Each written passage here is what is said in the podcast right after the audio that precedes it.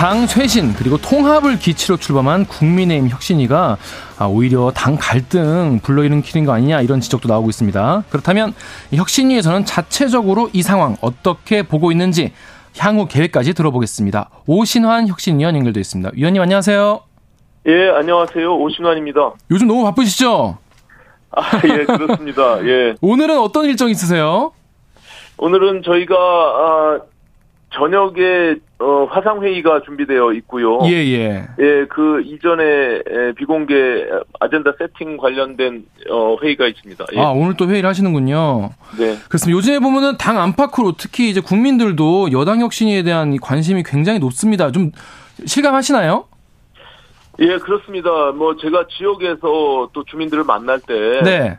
어, 정말 당이 지금 절체절명의 위기에 있다. 그리고 이 정치가 바뀌어야 되는 큰 틀 속에서 여야가 함께 혁신해야 되거든요. 그렇기 때문에 지금 어, 국민의힘이 마지막 기회라고 생각하고 이 부분을 좀 제대로 이뤄냈으면 좋겠다. 이런 주문들을 많이 하십니다. 예. 음, 마지막 기회다라는 말씀에서 비장함이 느껴질 정도인 것 같은데 이 혁신위원 합류하시게 된 게 어떻게 하시게 되셨는지 좀 궁금한데 뭐 누가 제안을 하셨는지 또 고민을 하셨는지 고민했다면 어떤 부분이 좀 고민이셨는지 좀 들어볼게요. 아, 그거 너무 큰 고민을 했습니다. 당연히 예, 네. 당이 풍전등화 위기의 상황이고요. 저는 무거운 책임과 절박한 심정으로 결과적으로는 참여하게 됐는데 뭐 인요한 위원장께서 연락을 주셨고요. 네. 예, 저는 뭐 굉장히 오랜 시간 어, 통화를 하면서 저는 인효환 위원장을 개인적으로는 잘 모릅니다. 네. 예, 그 인효환 위원장께서 가지고 있는 당의 변화, 혁신에 대한 의지 이런 것들을 최종적으로 확인하고 어, 결심을 하게 됐습니다. 예. 음. 근데 이제 혁신위원 구성하는 과정에서 이제 인요한 위원장이 본인이 이제 이른바 뭐, 뭐 비윤계 인사들에게 접촉을 했는데 이제 거절을 이제 당한 경우도 있지 않습니까? 그래서 이제 네. 천하람 당협위원장 이런 분 같은 경우에도 어, 거절했는데 그러다 보니까 이제 혁신위원이 실제로 어, 혁신을 제대로 할 수 있겠냐 허수아비 아니냐 이런 얘기도 나오는데 이런 거에 대해서는 어떻게 좀 각오가 있으세요? 아, 저도 늘 방송에서 그런 어, 이야기를 했었고요. 네. 네, 여야 할 거 없이 혁신위가 아, 제대로 된 성과를 내고 성공적으로 어, 결과물을 도출해낸 적이 거의 없습니다. 네. 저희도 그런 부분들을 너무나 잘 알고 있기 때문에 어떻게 당의 지도부가 또 당이 이 구성원들이 이것을 받아들이고 변화하는 실천의 과정으로 갈 것이냐 이런 고민들도 함께 지금 하면서 저희가 혁신위 회의를 하고 있거든요. 네. 음, 매우 중요하다고 생각하고요. 어, 그 소위 함께 했으면 좋겠다라고 제안했지만 아, 무용론 내지는 뭐 이게 지금 김기현 지도부로 가능하겠느냐라는 의구심을 갖고 있는 분들의 입장에서는 이게 당의 어, 특별기구로서 어, 김기현 체제를 인정하면서 혁신이 이루어지기 때문에 뭐 이런 여러 가지 뭐 문제 제기가 있었던 것으로 알고 있고요. 그런 것들을 저희가 겸허히 잘 받아들이면서 최선의 노력을 다하고자 합니다. 네. 위원님께서 이제 첫 번째 회의 때 이 당 문제가 뭐고 뭘 극복해야 되는지 혁신위에서 명확하게 좀 알고 있다는 걸 느꼈다라고 하셨는데요. 지금 좀 시간이 지나긴 했지만은 명확한 당 문제 지금도 가장 중요한 건 뭐라고 생각하십니까? 아, 뭐 이제 국민들과 당 구성원들이 너무나 잘 알고 있다고 생각합니다. 우리가 혁신위가 뭘 해야 되는지 네. 그 내용을 몰라서 저희가 실천 못하는 건 아니거든요. 그리고 특히 제가 그 말씀을 드린 것은 아, 외부 위원들이 전혀 당의 구조나 메커니즘을 모르는 상황 속에서 과연 어떤 역할을 하겠느냐, 들러리 세우는 거 아니냐 이런 문제 제기가 있었거든요. 음. 근데 제가 오히려 그 외부 위원들의 다양한 그 구성원들 또 그 그분들의 문제 제기, 당이 어떻게 변화해야 되는지를 듣고 굉장히 희망적인 느낌을 받았다 이런 취지로 말씀드리는 거거든요. 음. 저희 구성원들은 함께 참여했던 정치권에서의 좀 저를 포함한 모든 분들은 어찌 보면 혁신의 대상이기도 하거든요. 근데 이제 그 외부에서 오신 그 위원들의 말씀이 정말 뼈저리게 느껴지는 그런 어, 말씀들이었고 어, 그런 연장선상에서 제가 그런 취지로 얘기한 어, 것입니다. 그러니까 명확하게 딱 하나라고 말하기는 힘들다는 말씀으로 이해될까요? 예, 예. 돌아가면서 본인들이 갖고 있는 지금 당의 문제를 진단하고 어떤 방향으로 나가야 되는지를 음. 러프하게 저희가 네. 첫 회의에서 얘기했거든요. 음. 그래서 그 다양한 문제들을 저희가 지금 압축하는 과정 속에 있고요. 또 네. 그것을 구체화하고 또 실천을 어떻게 할 것인지 이런 부분들을 지금 회의를 통해서 진행하고 있는 것입니다. 그런데 그 회의를 통해서 나온 첫 혁신안 일 호 혁신안 같은 경우에 이제 대사면 관련된 거지 않습니까? 근데 이, 이 안 같은 경우가 이제 가장 첫 번째 안이고 가장 뭐랄까요 혁신안 혁신위에 인상을 좀 결정지을 만한 안건인 것 같은데 오신환 의원님도 이 어, 대사면 안에 대해서 그래도 굉장히 어, 고민이 깊으셨을 것 같아요. 어떠셨습니까? 아, 저희 인요한 혁신위의 뭐 혁신의 철학이라고 할까요? 이런 부분들이 통합, 희생, 또 다양성, 그를 통한 놀라운 변화를 이뤄내겠다. 뭐 이런 방향이거든요. 그렇기 때문에 아, 이 총선과 아, 관련된 부분에서는 이게 우리 당이 내부적인 갈등을 치유하지 않고서는 결코 확장적으로 우리가 나아갈 수 없습니다. 그래서 아, 최대 통합을 통한 그 대변화로 가는 것이 마땅하다 이렇게 판단을 했고요.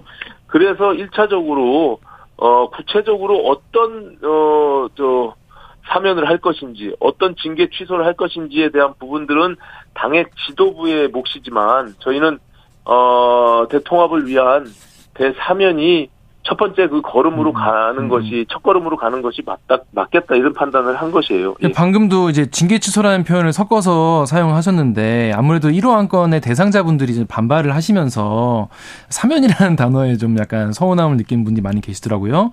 그 이현주 전 의원 같은 경우에도 저희 프로에 나오셔가지고 이게 뭐 대단한 시혜라도 베푸는 것 마냥 이렇게 말하면 안 된다. 또 홍준표 음. 대구시장 같은 경우에도 사면은 대통령이 하는 것이지라고 말을 했는데 이렇게 약간 좀 이 단어 선택이 문제였을까 아니면 또 당사자들에게 좀 사전 어, 좀 교류 교감 같은 게 있으면 어땠을까 아쉬움이 좀 있을 것 같아요. 어떻습니까? 음, 뭐, 뭐 그런 측면의 문제 제기도 있을 수 있어요. 다만 저희가 이제 국민들을 상대로 메시지를 내는 것이고 당이 취할 수 있는 여러 가지 행보들을 먼저 선행해서 하는 것이거든요. 그것이 혁신의 역할이라고 보고요.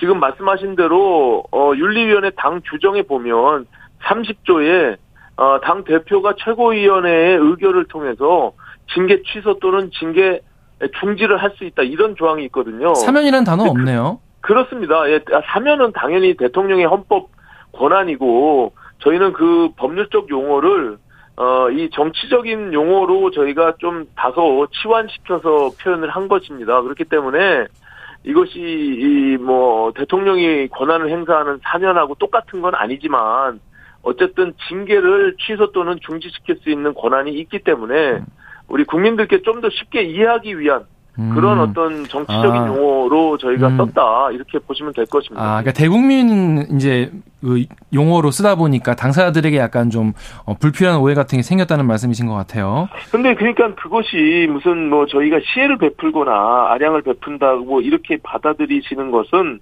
저희가 그런 의도가 전혀 없었어요. 그냥 저희는 어떤 특정 대상자를 놓고서 어, 이 사면을 요구한 것이 아니라.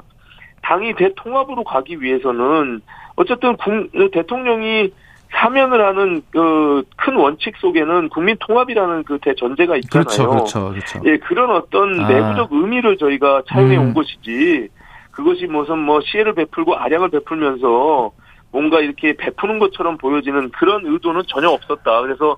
어, 죄송스럽지만 그런 오해는 하지 않아줬으면 좋겠다 이렇게 생각합니다. 아, 그렇게 말씀하시니까 좀 이해가 되네요. 근데 이 혁신의 일 호 안건 내일 최고위에서 논의가 될 것 같은데 결과가 어떻게 될 것 같습니까?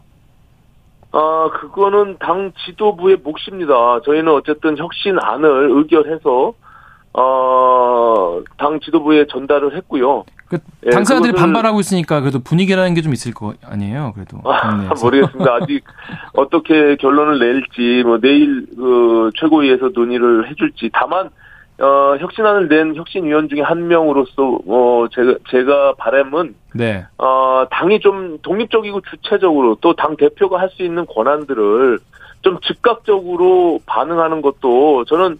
당이 변화하는 모습의 한 부분으로 보일 수 있거든요. 어디로부터 독립적으로 대한다는 말씀이세요? 지금 많은 분들이 뭐 당정 관계에 대해서 얘기를 하잖아요. 네.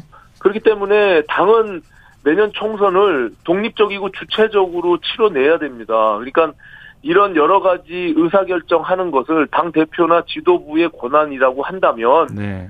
그것을 빠르게 판단하고 빠르게 음. 대응하는 것이 음. 저는 국민들이 봤을 때는 아 네. 당이 이제는 주체적으로 모든 걸 판단하고 음, 음. 어, 결정하는구나 이렇게 보여질 수 있다는 것이죠. 네, 정부로부터 좀 독립적이고 주체적인 어, 판단을 바란다는 말씀인 것 같고 이 혁신위가 이제 곧 이제 이 호 혁신안도 준비 중이실 것 같은데 이 이 호 혁신안에 대해서 뭐 생각 굉장히 많은 그 어, 후보들이 많이 있을 것 같아요. 근데 인효환 위원장은 최근에 희생 이야기를 이제 계속 어, 인터뷰 때마다 하시는데 뭐 영남 중진 어, 출, 어, 수도권 출마론 이야기도 그렇고 그래서 어떤 것이 좀 앞으로 앞으로 이 호 안으로 좀 거론되고 있습니까?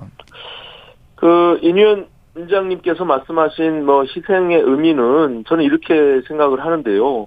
기본적으로 혁신이라는 것은 기득권과의 내려놓음, 싸움 이런 것들을 통해서 희생을 전제로 한 혁신이 결국에는 국민들께 감동을 줄 수밖에 없거든요. 그렇죠. 그렇기, 그렇기 때문에 내가 가지고 있는 모든 기득권을 버리지 않고 어떻게 혁신이 일어나겠습니까? 네, 그런 큰 대전제 속에서 말씀을 하신 거고요. 네. 그래서 영남권의 뭐 중진 서울 차출설도 그런 연장선상에서 봐줬으면 좋겠다. 우리가 무슨 어떤 특정인을 또 어떤 특정 대상을 뭐 이렇게 뭐 희생을 강요하는 그런 모습이 아니라 음. 이거는 늘 총선을 치를 때마다 어느 정당이나 기득권을 내려놓음으로 인해서 어, 그 정당이 좀 더 한 걸음 나아가는 모습으로 비춰지는 음음. 그런 선상에서 저희가 말씀을 드린 거예요. 그래서 네. 이 호 안건도 아마 지금 말씀드린 큰 틀에서 논의가 이루어지지 않을까. 오늘 음. 줌 화상회의를 통해서 저희가 그런 것들을 압축시키고, 예, 이번 주 안으로 두 번째 혁신안을, 어, 지금 제안하고자 합니다. 예. 음. 아무래도 근데 이번에 그, 인요한 위원장께서 이제 어 초반에 굉장히 인터뷰를 많이 하시면서 발언이 굉장히 이슈화가 되면서 이 영남 그 영남권 출, 험지 출마론 이런 것들이 어, 어 당내에도 굉장히 반발도 있고 그랬던 것 같은데 막 농담이라고 그냥 일축하시는 경우도 있었고 또 이제 특정인의 이제 이름을 거론을 하셨다가 정정하시기도 했는데 사실 인 위원장님 같은 경우에는 지금 뭐 정치를 오래 하신 분이 아니잖아요. 그래서 네. 인터뷰를 계속 하시거나 이런 메시지 관리 같은 거에 대해서 좀 우려나 어떤 어떻게 좀 고민 같은 게 있으실 것 같은데 어떻습니까? 음, 그렇습니다. 뭐 정치권의 메커니즘 자체를 처음 접하시기 때문에 특히 언론을 어떻게 상대해야 되는지 그렇죠. 그런 부분들에 대해서 뭐 굉장히 빠르게 습득하고 계시다고 저는 보고요. 예. 그래서 그것을 뭐 언론을 사실은 조금 자주 초반에 나가서 그런 우리가 회의를 통해서 의견을 이렇게 모으기 전에 개인적 의견으로 발언하신 것들이 많은 파장을 일으킨 거 아니겠습니까? 네. 그래서 그런 것들을 뭐 조정하고 있는데요. 저는 뭐 인효환 위원장님께서 충분히 그런 것들을 인지하셨고 또 그런 것들을 수위 조절해 나가면서 또 해야 될 얘기들은 또 누구든지 자유롭게 할 수 있다라는 것을 대전제로 해서 저희가 위원회 활동들을 하고 있거든요. 그렇기 네. 때문에 그것은 뭐 본인들이 다 책임을 지고 어, 할 수 있는 일이다 이렇게 생각이 듭니다. 그렇습니다. 이게 회의 내용 같은 것도 금방금방 언론에 나간다고 약간 놀랐다 이런 말씀도 하시던데 아무래도 좀 익숙하진 않으신 것 같아요 아직. 정치권의 회의가 뭐 결국에는 그 뭐 자료가 생성되는 그 순간부터 다 공개된다고 봐야 되는 거 아니겠습니까? 네. 근데 뭐 일반적인 뭐 민간에서의 회의가 언론에 노출될 이유도 없고 그렇기 네. 때문에 좀 그런 것들이 좀 다소 생소한 문화가 아닌가 네. 이렇게 보고 계신 것 같아요. 네. 예. 그동안은 근데 이제 이제 의사로서 활동하시고 정치인은 처음이시니까 이렇게 의원들, 현재 의원들이랑 또 아니면 원외 인사들과 교류할 일이 없었던 것 같은데 어떻게 소통이 그래 좀 잘 되는 편입니까? 어떻습니까? 어, 뭐 너무나 좀 경쾌하고 또 거침없이 또 제한 없이 저희가 회의가 이루어지고요. 특히 음. 앞서 말씀드린 대로 그 소위 이 정치권에서 참여했던 저를 포함한 정치권 인사들은 어찌 보면 혁신의 대상이기도 하잖아요. 그래서 그렇죠. 저희는 좀 다소 뒤로 물러나 있는 오히려. 것이고요. 예, 그 주로 외부에서 국민적 상식과 보편적 합리성을 가진 그 분들이 말씀을 주도하고 계시는데요. 굉장히 저는 날카로운 지적이며 음. 어, 굉장히 문제를 잘 꿰뚫고 있다 이런 음. 생각을 많이 하고 있습니다. 당내에서는 근데 요즘에 이제 그 영남도, 영남 그 이슈도 그렇고 좀 뭔가 통합이라고 처음에 일성을 했는데 당내 갈등만 부추기는 거 아니냐 이런 볼멘 소리도 좀 나오는 것 같아요. 이거에 대해서는 현재 의원들이랑 좀 이렇게 어, 소통을 많이 하면서 좀 달랜달까? 뭐 설명을 하고 좀 이런 과정이 있나요? 아니, 국민들이 볼 때는. 네. 불난집이 너무 조용한 거 아닙니까?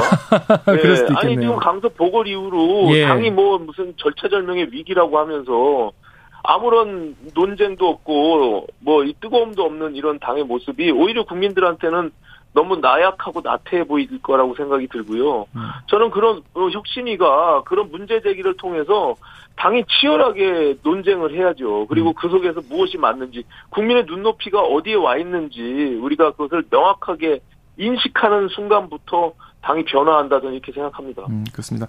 어, 많은 국민들이 궁금해하시는 게 이 혁신위가 과연 공천 룰까지 건들 수 있, 있을까 하는 의구심이거든요. 이게 다룬다면 어디까지인지, 어디까지는 월권이고 어디까지는 혁신위가 할 수 있는 것인지, 이게 선이 딱 그어져 있는 게 아니다 보니까요. 근데 위원님께서는 공천의 기본 틀 자체를 논의해야 된다라고 말씀하셨고, 인효환 위원장도 공천의 기초를 잘 다, 다져야 된다라고 인터뷰하신 거 보니까 뭔가 어. 뭔가 공통적으로 좀 교감되는 내용이 있는 것 같아요. 기본 틀, 기초, 어떤 내용을 좀 다, 어, 뜻하는 거라고 우리가 좀 보면 될까요?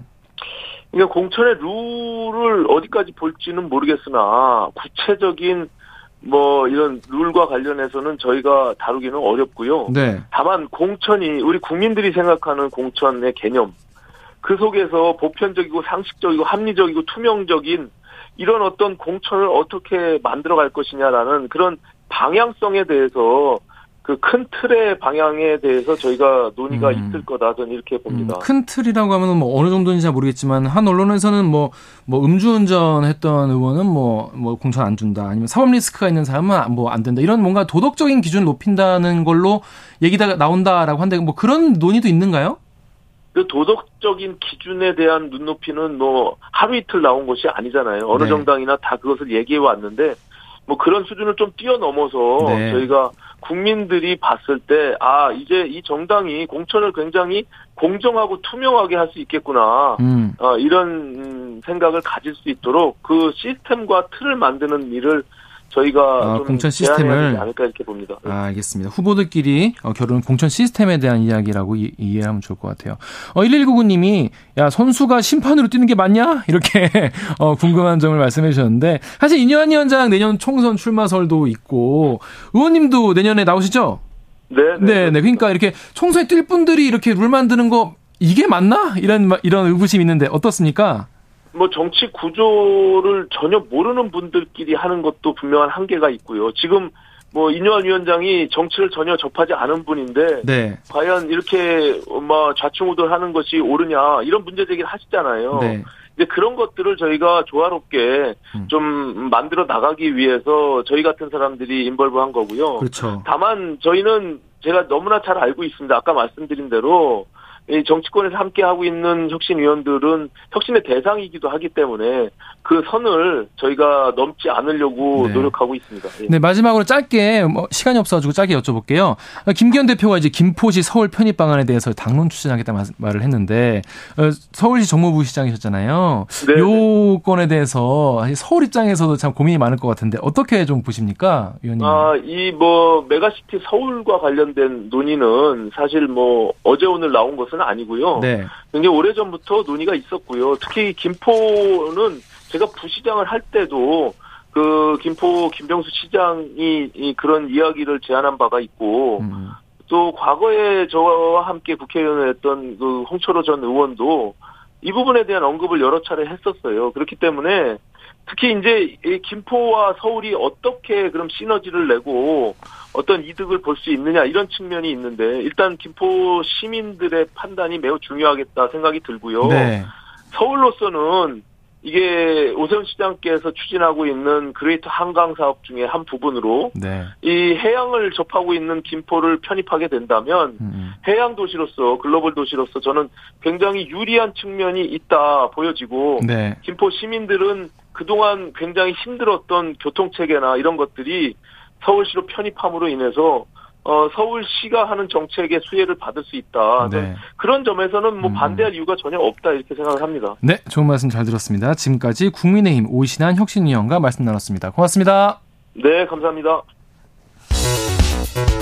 여러분은 지금 아침 시사 프로의 최강자 케이비에스 최강시사와 함께하고 계십니다.